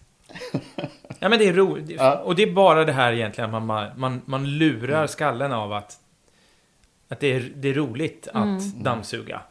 Istället för att man ska komma ihåg eller koppla det här att ja, men den här jävla sladden och nu ska man dra och den, ja nu räcker det inte. Och, att det är, och det är också så det här, det här är så intressant i att det är mentalt jobb, vi säger att det är mentalt jobbigt en tia, men rent praktiskt så är det egentligen bara en tvåa. Mm, för att man stressar upp sig. Ja. Och att man tycker att det tar, det tar tid och, och hit och dit och sådär. Så den här eh, sladdlösa dammsugaren som vi har hemma nu. Nu dammsuger ju, och det här säger ju inte för att jag ska låta bra, utan, men jag dammsuger kanske tre dagar i veckan och det går så jävla fort. Du går liksom genom hela lägenheten och sen kör du. Men det är så, så här, och, och då är det nästan mer lite slarvstäd. Eller Man, man, typ, man ser där, där smulor och grus och skit är. Och så kör man bara upp det där. Och om jag ser att jag har missat någonting så, så bara, äh, det, det kan jag ta imorgon. Men du behöver inte det här mentala projektet av jag behöver, och det låter ju så sjukt att jag behöver dra fram, sätta in sladden i väggen etc. och göra det här liksom så här. Nu, den står där bara. Jag bara tar tag i den, trycker på knappen och sen så går jag liksom. Äh. Annars funkar det ju jättemycket tycker jag om man går och lyssnar på någon bra podcast. Ja, Eh, Då kan man ju också hålla bra. på hur mycket som helst Koppla med bort, att ja, liksom. göra vissa grejer. Mm, det håller jag med om, verkligen. Men sen tror jag faktiskt på det här med andningen som du sa också. Om vi ska ta din dammsugar, ditt dammsugarexempel. Mm. Om du, och det var det jag var inne på när jag pratade om att jag bara släcker brännor i mitt liv och hela där också. Om man, ja, jag tror det, nu ska du säga att jag har Mm. rätt Fredan här. Att om man eh, liksom lugnar ner sig i de situationer man gör, dammsuger med den här sladden eller Mm. jag håller på att panela en vägg nu på, det är ganska jobbigt. Mm. Men om man lugnar ner sig och bara tänker så ah, men nu gör jag bara den här, alltså man är närvarande i det och andas. Mm. Så känns det nu när vi pratar om det som att det skulle kunna vara bättre. Till exempel hatar jag att leta efter barnens idrottskläder. Men det kanske, om jag bara tänker, nu ska jag andas och gå och leta efter deras jävla idrottskläder. Fast jag tar bort ordet jävla. Mm. Kan, och jag bara gör det koncentrerat istället för att tro att jag bara ska slarva mig igenom det. Först, att jag gör Mm. det till en grej som jag ska göra som ingår, kanske den där listan som du skrev, att man ehm, Hänger ni med vad jag säger? Mm. För att om jag, de grejerna står inte på min lista, leta på Tinas eh, ridhandskar till exempel. Utan det står ju så här, betala räkningar, skicka in det här manuset eller spela in podcast med Freddan. Det står ju inte de där små tråkgrejerna, för de vill inte ens, de vill inte ens vara medveten om i min dagsgöra-lista. Men om jag gör dem till en gör-sak som ska göras och andas Och jag tror att när du börjar skriva de där sakerna så kan det också bli nästan lite, alltså det blir belöningssystemet istället att du faktiskt har checkat av de där grejerna. Ja, Så att du får liksom att det, det blir dopaminpåslaget av att du faktiskt belönar dig själv genom att du faktiskt har fixat saker och ting som är, som är typ äsch. Lite så.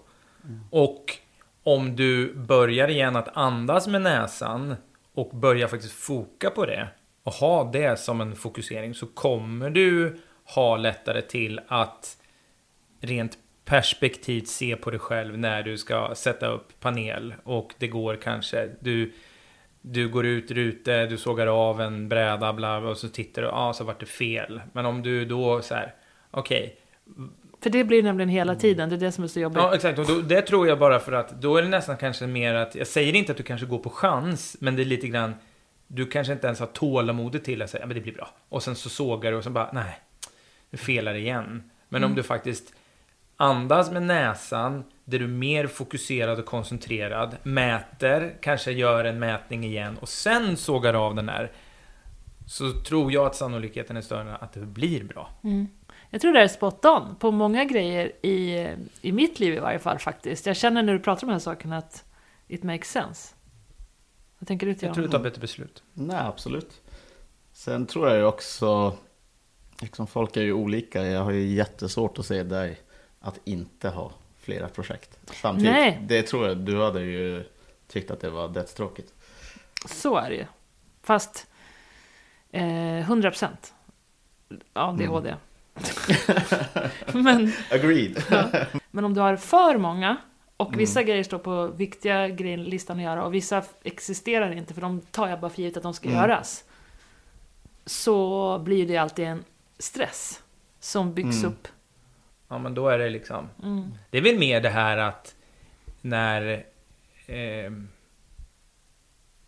när man kanske tar in andra personer med eh, till exempel nej, men tid eller man har lovat någonting och sen så failar man på det. Mm. Och att man hela tiden får vara så här, förlåt att jag, eller jag missade det där, eller jag gjort det där, Mm. ah sorry. Och så börjar man inse att det, det failar överallt. Mm. Då kanske man bara ska kanske stanna upp istället för att spinna vidare och öka på ännu mer. För det är oftast det man gör, man stressar på ännu mer och man ökar tempot ännu mer för man tror att "Nej, men, men, men då hinner jag mer. Mm. Men då kanske det är mer bara så här andas med näsan, stå upp för sig själv och säga eh, vet du, jag måste avboka det här. Eh, jag, låt mig få återkomma. Mm. Och sen så och skapa kanske då lite mer utrymme till och sen så kanske man successivt kan börja Mm. igen. Liksom.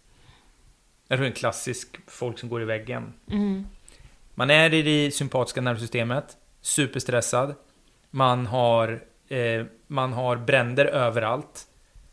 Och så har man kanske mer negativ känsla till allting. Vilket gör att det skapar, du får liksom inte utloppet så du får inte riktigt det här belöningssystemet utan du hela tiden tänker så här.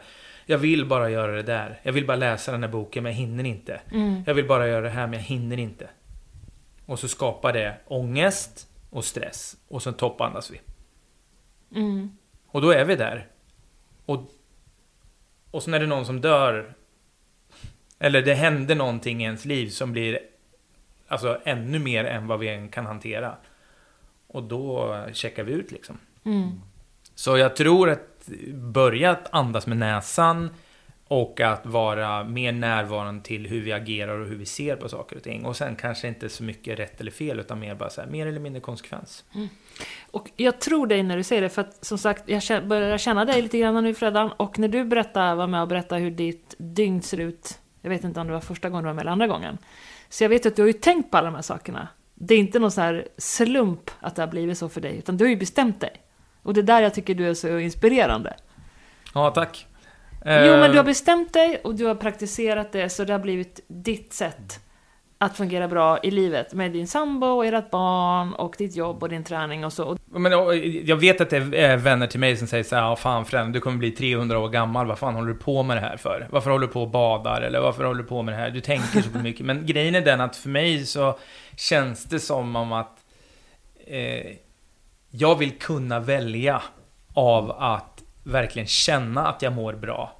Och jag vill kunna på något sätt, jag vill kunna hantera eh, min situation och att vara klyschigt nog här och nu. Ist- Nej men vadå, det är inte klyschigt. Vadå? Som sagt, även fast jag gör ganska mycket så har jag verkligen lugnat ner mig ordentligt. Och när det var som värst, när jag gick, gick in i väggen och allt det där. Och då vet jag att mina närmaste vänner sa att jag var ju inte där här och nu. Och telefonen fick hela tiden störa och allt möjligt. Det är ju... Jag kan ju se tillbaka till vissa tider i mitt liv som, ja men som svarta hål nästan, för jag har bara snurrat igenom dem. Samma här. Ja. Och Verkligen. förvisso kan det ha kommit bra saker ur det, men det är inte så jag vill leva mitt liv. Nej. Vi som sitter här vid det här bordet, vi har ju privilegiet att kunna få välja på olika sätt. Alla kan ju inte välja. Man kan välja mer eller mindre, men mm, om du till exempel har kommit i en loop så du är helt jävla slut i hjärnan, ensamstående föräldrar, har inga pengar, tjänar dåligt med pengar, har skulder. Fan, då är det en lång uppförsbacke. Eh, eller om du finner ett land i krig eller Ja, vad vet jag, eh, kvinna i ett land där det är svårt att vara kvinna, whatever. Så har man, men, men de flesta som bor i Sverige kan ändå välja lite och vi har ju ändå normalbra, alla vi sitter Verkligen. Och det är ju supertacksamhet för. Alltså, Ja. verkligen. Och då kan man ju liksom, då, jag tror också, eller det var faktiskt en psykolog som sa, vi är programmerade på utveckling, vi människor, så är vår hjärna. Och Eh, det kan man ju se på folk som har pengar som bara vill ha mer och mer och mer och mer. Och som har- vill Mm. ha sjuka tillgångar. Men det gäller ju också, tycker jag, i mitt liv. Verkligen. Och om man inte tänker sig för, då utvecklar man fel saker. Man har fler prylar, man har eh, mer svåra uppdrag eller Beteenden, rutiner. för många barn. Vad är det nu är?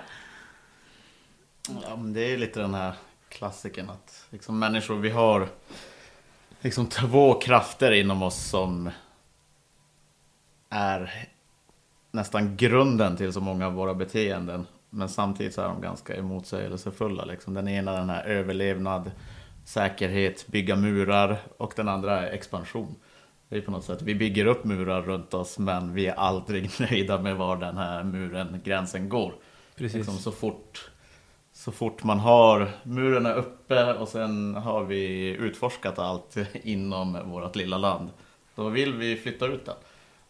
Alltså Mm. expandera helt enkelt. Och det var ju det här du sa med utveckling. Att Ja. vi, och att det förklarar den här girigheten hos vissa. Att eh, liksom, du, du är redan miljardär, räcker det inte? Nej, Nej. Det, det är bara inom oss att det räcker. Det kommer aldrig räcka. Men samtidigt vill vi också stänga, stänga in oss, bygga murar, säkerhet. Och det, det är ju en svår dikotomi eller vad man Jo, ska men det säga. är ju det. Jag menar, jag kan sitta och orera hur mycket som helst eh, om att utvecklas på rätt sätt. Sen Mm. ser jag ju själv att jag fattar massa knasiga beslut. Ja... ehm, jag tänker att om jag kan påverka allt som jag kan påverka, alltså mitt inre. Om jag kan påverka min sömn, om jag kan påverka att jag dricker vatten, att jag äter bra mat, att jag är i eh, bra positiva relationer, att jag i grund och botten bara tänker så att kroppen är maskinen som ska ta mig framåt. Och att jag är snäll emot mig själv, alltså så att jag påverkar min in, det interna först. Då blir det mycket enklare att kunna hantera det externa. Alltså att vi kan alltså eh, vi kan använda oss av eh, helikoptervyn eller få perspektiv på det externa. Istället för att vi hela tiden ska jaga det externa hela tiden som prylar. Eh, vi behöver saker och ting för att lappa det där såret hela tiden. Så att hela tiden, och det är väl lite det här att börja med sig själv, klassiska så här, man in the mirror. Men att man börjar med sig själv och faktiskt vågar stanna upp. För precis som du säger så här att man kanske inte har möjligheten att hinna. Nej, men jag tror att om du, alltså, om du stannar upp och börjar att ta rätt beslut så kommer du, oavsett om det kommer att ta tid, så kommer du i alla fall hitta en väg att kunna börja navigera och, och eh, ja, följa. Men du, där sa du faktiskt någonting som jag nu lyssnar jättemycket på och därför upprepar jag. Stannar upp och börjar, vad sa du, börjar eh, välja rätt sak eller vad du sa? Ja, men om du stannar upp och mer eller mindre, eh, ja, men, kanske mer bestämmelse, men att välja en väg. Eh, oavsett om det är i ovisshet, så bara på något sätt stanna upp. Jag behöver stanna upp nu. Jag behöver göra någonting för mig för att jag ska, för att det ska funka. Och det är oftast det som många gör kanske lite för sent för att man inte ser det eller för att man bara lägger på det externa börjar äga en. Precis som du säger, man har massa lån och så säger okej, men varför har jag lån? Jo, men det var på grund av det här. Okej, vad var beslutet då? Jo, men det var på grund av det här. Okej. Och jag menar, istället för att liksom göra det kanske värre så kanske det är bättre att då stanna upp och ett, kanske börja andas bättre, börja ta bättre beslut, kanske börja ställa sig, "Ja, men jag kanske ska skriva min lista eller jag kanske ska göra det här. Eh, det är någonting som jag jobbar väldigt mycket själv men också jobbar med mina klienter av att jobba med det inre. Det interna först. Och då tror jag att det finns vissa saker vi kan fatta lätta beslut om. Till, eller mer eller mindre lätta beslut. Vi kan downsiza lite materialistiskt till exempel. Det tror jag de flesta kan, lite gärna. Man kan bestämma sig att inte köpa nya kläder på ett år och sådana saker. Verkligen. Och man kan bestämma sig för att laga mer mat hemma, för att eh, få ro för, vid spisen och med familjen och äta nyttigt. Sen så tror jag att må många kan ha svårt för det här prestigen, att, att liksom förlora den. Säg att du har Säg att du har ett jättestressigt jobb som advokat till exempel, men det är ett bra jobb. Du hinner inte vara med din familj för att jobba så mycket.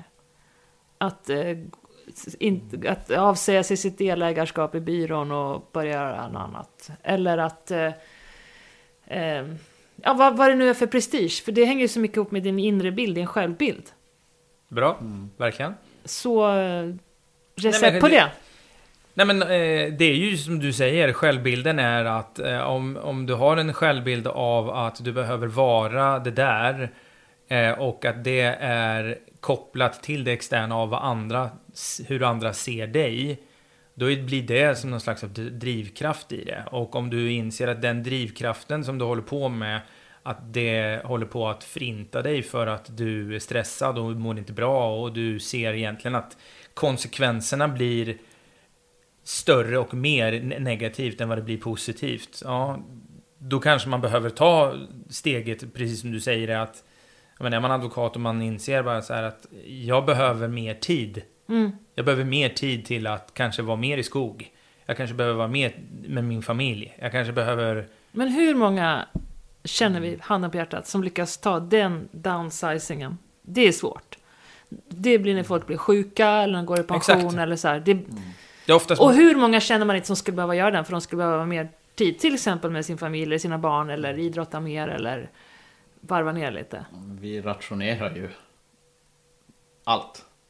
Jag tror att den här advokaten, eh, fiktiva advokaten, liksom, jag tror att det är väldigt svårt att ta det där klivet ner och att man ra- liksom, rationellt tänker att ja men okej det är på minussidan att jag har mindre tid med min familj. Men eh, tjänar också bra med pengar, kan ge möjligheter för mina barn. Mina barn har allt de kan tänka sig. att jag tror att man rationerar. Ursäkta. Ungefär. Att, att det är jättesvårt att den här zooma ut och se prioritera rätt helt enkelt när man är där. Och det tror jag vi människor gör med allt egentligen. Att man, Och när du säger så här, då tänker jag att det hänger väldigt ihop med någon sorts eh, hur vi människor levde tidigare. När man utifrån din position du hade fick mer mat. mm, Eh, den främsta jägaren fick mer mat till familjen. Men nu är det ju inte så. Nej, Det känns som att det hänger ihop med reptilhjärnan och way back. säkert. Det är klart att du Alltså- får mer, jag menar om man säger så här, Ja. det är klart att du får fler sommarställen och bi- och bilar om du är liksom en väldigt högavlönad eh, advokat till exempel jämfört med om du jobbar deltid inom vården. Men den som jobbar deltid inom vården kanske får mer av de vä- värdena som, som när du dör känner att du är glad att du har fått. Men det är ju inte direkt mätbart i den sekunden som vi lever nu. För då tänker du bara, ah, men nu kan vi boka in de här ridlägena och åka på de här skidsemestrarna. Alltså vad vet jag. Ja, men vi är, på något sätt så är det så här att vi är ju mer kopplade till stressen. Vi bor, bor vi i en storstad så har vi mycket mer brus, det är mycket mer trafik, tempot är mycket högre.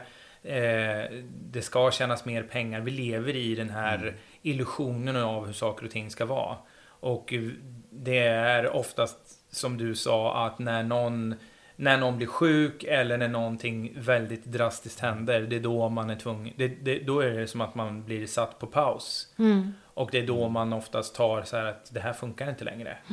Eh, så eh, antingen så blir det så, alltså an- man, man går i väggen, blir sjuk eller det händer någonting som gör att man faktiskt stannar upp och inser att jag behöver ta ett annat livsval. Men jag skulle jättegärna vilja att fler människor eh, börjar att jobba mer med det interna, alltså med sin hälsa. Jobbar med, med någon slags utav, eller vara mer i natur, koppla tillbaka till saker och ting som har lugn och ro. Eh, och börja foka mer på sig själv först utan att se det som på ett egoistiskt sätt. Alltså, samma sak igen, så här att man tar på syrgasmasken först och sen hjälper man andra. Det är lite sådär, du kan inte hjälpa andra för att om du ska hjälpa alla andra och hålla på, det- till slut så du bränner dig själv liksom. Men jag säger också att det är inte lätt. Nej, jag tror att Och, det och det, där... är, det här är ju, vi märker ju, det är, folk dör mer i, i olika sjukdomar. På, och det är, jag tror att mycket av det är mm, kopplat både till psykisk ohälsa men också vanlig ohälsa i hur, vad vi äter, att vi inte rör på oss, alltså att vi har ett stresspåslag hela tiden. Ett tecken som jag ser tydligt, det är hur många barn som mår dåligt. Verkligen. Och jag kan få så ont i magen. Även om jag är mycket så kan jag faktiskt säga att jag prioriterar mina barn. Det gör vi i den här familjen. Och det gjorde mina föräldrar och det gjorde Kalles föräldrar. Jag vet inte, jag kan liksom inte välja bort det. Nej, men det Men däremot så ser jag så många andra barn runt omkring mig som inte mår bra. Och mina barn berättar också om barn som inte mår bra och hur stor mängd det är som inte mår bra. Mm. Och vi bor i innerstan och eh, många av de som fladdrar förbi mina barns ögon mår, har, har råd att ha det bra. Mm. Och vad jag, vad jag läser mig till också är det så extremt många ungdomar som mår dåligt. Mm. Den mängd droger som existerar bland små barn idag är ju helt bisarr. Och då är, tycker jag att det är klart att mm, droger in, ingår i många vuxnas liv som en, någonting som inte alls behöver vara superfarligt. Men det ska inte förekomma i 12-13-åringars liv att nyttja droger Nej. så mycket. Och jag tror det är kombination med... Jag tror att många föräldrar... Det är liksom tufft att vara förälder på många sätt. Men det här med att titta på en skärm så kan jag och pappa titta på våran skärm. Alltså att man inte delar saker. Verkligen. Och inte pratar med varandra. Verkligen. Och då finns skärmar och droger. Och så mår man inget bra. Och det är precis det du säger så här. Hur, hur ska du kunna vara närvarande till andra och det du gör om du inte ens är närvarande i dig själv? Om du inte ens kan vara närvarande i din egen andning utan du toppandas genom hela din dag och att du är påkopplad i stress hela tiden och du aldrig någonsin får lugna ner. Du kanske inte ens sover bra på grund av att du är stressad. Och det första du gör på morgonen är att du häller i dig en kopp kaffe som kickar igång nervsystemet igen. Alltså det, man, om man börjar förstå och titta på så här att om man utsätter kroppen för någon slags utav stress hela tiden så lever du mer i det där. Och jag menar, har du då två barn som behöver kärlek och närvaro och men du har inte ens tid till dig själv för att du är hela tiden i att du ska ha någon inte vet jag, någon inlämning eller det är någonting du behöver göra på jobbet och så ska det här och så, så alltså, Men har det är helt sjukt? Jag, ibland Ja. känner jag mig så himla präktig när jag sitter och tänker på de här grejerna. Men jag tycker att det är helt sjukt. ja, alltså Alltså vilken jäkla... Det känns som ilandsmyten number one liksom. Att man ska bara skicka iväg barnen på dagis tidigt som möjligt, långa dagar. Och sen är alla på sina olika institutioner. Så ses man fem minuter. Bara, har du haft det bra idag? Jag har haft det bra idag. Ja, vi är bra. Nu kör vi imorgon igen. Och så bara kör man, kör man, kör man. Vad fan är det för liv? Och jag, jag tycker det är så vanligt. Ja, men det, är ju, det är kulturellt. Det är liksom, vad ska man säga, västerländsk kultur. Visst. Det är liksom det här Freddan pratar om, den inre, inre ron. Det är, det är liksom den västerländska myten är ju extremt extern. Liksom du, ska, du ska veta allt förutom att lära känna dig själv. Liksom det, men det är vi, verkligen Och vi använder ju ett annat språk också. Liksom för att kunna rättfärdiga. Liksom visst, det har varit en jättestor uppsving i, låt oss säga, liksom, österländsk filosofi med meditation och så vidare. Men för att det ska slå igenom här så måste vi kalla det för mindfulness. Vi måste ta bort allt det här vi tycker är lite woo-woo. Exakt. Medan egentligen det handlar ju bara om att liksom, en inre ro, lära känna dig själv. Eh, kunna prioritera efter vad du faktiskt känner inombords. Men det tillåter inte riktigt den eh, västerländska kulturen. Nej. Att det, allt är externt. Allt Mm. är externt. Att må bra är eh, inte inre ro. Utan Nej. att må bra är att alla runt omkring dig ska se att Exakt. oj, det, hur oj, oj, oj, Ja, det är spot on. och det, det, Spot det, on. är en, det är en bild på Instagram och folk säger oj vad Mm. nice den här personen har det. Men eh, de kanske, alltså igen, Nej, men det, är bara externt. Det, Ja, men allting är exakt. externt. Det är, eh, vi, vi bygger våra liv på illusionen och det externa. Det är Mm. att vi, vi, vill, vi vill inte vara ensamma och vi vill inte, vi vill hela tiden bli älskade utan vi vill bli älskade utav Mm. det. Det är också det är så intressant just när det gäller sociala medier etc. Att vi vill liksom framstå som att vi har det så jävla bra. Mm. Eh, och det är ingen som vill direkt prata om psykisk ohälsa eller att det är jobbigt och tungt liksom. Utan vi hela tiden vi tar bilder i solljus liksom. Det är, Men om man klipper tillbaka till det där allt, att vi programmerar på utveckling och så vidare. Så är det ju, then again, det är inte konstigt. Nej, Men det krävs ju... Du, du har ju spot on på att det är en västerländsk kultur och the American dream och allt det som spiller av sig. verkligen. Och man får ju höra från folk som flyttar hit från andra länder och bara Men gud vad ni håller på liksom. Och jag vet, jag menar, jag har varit ganska mycket i Tyskland till exempel. Och det är ändå eh, väst. Alltså, men man är mycket, mycket mer chill där. Man är inte stressad över att man har ett kök som inte är top notch. Utan, Där tror jag också man måste tänka att tyskarna har ju fått göra jo, jo, de har Som land och som ett folk har de ju fått rannsaka sig själva på ett sätt som extremt få länder i väst har. Mm. Där liksom uppvaknandet av Mm. framförallt generationen efter liksom. Nazityskland och eh, ja, hela den filosofiska boomen som gick där när barnen fick läsa och lära sig om vad som vad deras liksom föräldrageneration hade gjort. Alltså det, jag tror att där de Skapa fick ju göra en inre resa. Mm. De fick rannsaka sig själva. Och Mm. sen, sen liksom jag har väl svårt att tro att till skillnad från japanerna. Nej men alltså där är det väl, det är ju samma Det är på något sätt samma sak där att det, Men de har ju inte rannsakat sig själva på samma sätt. Kanske inte men det är ju också en annan liksom, kultur där Hur de eh, liksom, Att de kämpade in i det sista på ett sätt som liksom, Militärhistoriker idag säger att det är inte många länder som hade gjort så Men där deras kung eller vad man nu ska kalla det liksom, Det var ju som en deitet, en gud Och Mm. det var så kopplat till deras landsbild att eh, Det är intressant att du belyser det kulturella, Tiane. För att jag har... Jag, menar, jag, tror det här ämnet har dykt upp i ganska många av mina poddavsnitt på olika sätt. Och man hör ju folk prata om det här hela tiden. Och ändå så bara fortlöper det och fortlöper det och fortlöper det. Men jag tycker ändå att det har blivit en stor utveckling om till exempel mental hälsa och hur det Att man pratar om hur det. mycket mer accepterat det har blivit att prata om idag och liksom när man pratar om det med en äldre generation, kanske farmor och farfar och det var liksom, ja men på min tid då bara bet man ihop och Visst, bara, absolut. Sure, men det är också, det är ju bara en, det är ju en kulturell hamp vi håller på att komma över och förändring Även om vi alla vill att det sker snabbt så sker det ganska Verkligen. sakta och jag tycker helt klart det är en positiv riktning vi går i. Jag måste berätta om min farfar faktiskt. Jag kom på det här om dagen. Han, från så länge jag minns så jobbade han på Volvo Mm. i Lindesberg. Och typ svarvade eller något sånt där. Mm. Och det finns ingen som är mer stolt och glad över att jobba på, på, att jobba på Volvo som min, papp, min farfar. Mm. Och så hade jag liksom hört att de hade ju massa affärer och så vidare tidigare, när pappa var liten. Mm. Det var inte förrän jag blev lite äldre som jag verkligen förstod vilken förändring han hade gjort. De hade tre affärer när min pappa var barn. Och de hade bra med pengar eh, och fina bilar och allt sånt där. Men han jobbade ju jämt. Han hade två veckors semester på 16 år. Mm. Han var inte närvarande pappa. Nej. Så började han jobba på Volvo när han var typ så här 55 kanske, I don't know, 50. Och han bara älskade att gå dit. Och du vet, det där räknar vi som skitjobb liksom. Mm. Farfar var alltid välklädd och liksom sträckte på sig och han fick någon servis när han slutade på Volvo. Och det där var det finaste han hade, den där servisen. Nu har pappa den då. Mm.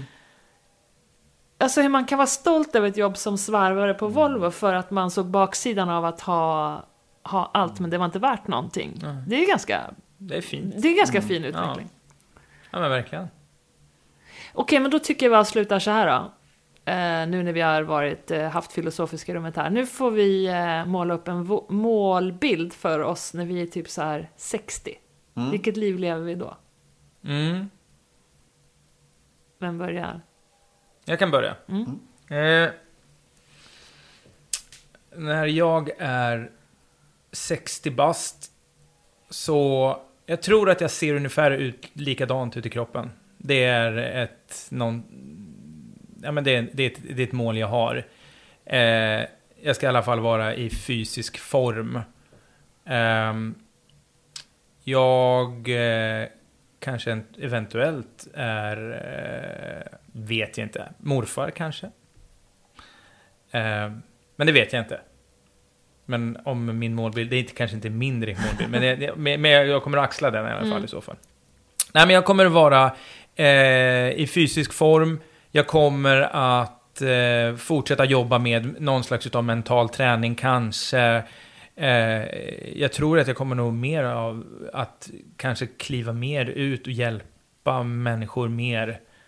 Eh, mer kanske på en mer så här psykisk ohälsa och, och försöka vara, men framförallt inom idrott och prestation av att kunna liksom få över pojkar och flickor och kvinnor och män av att liksom försöka att eh, må bättre i sin prestation.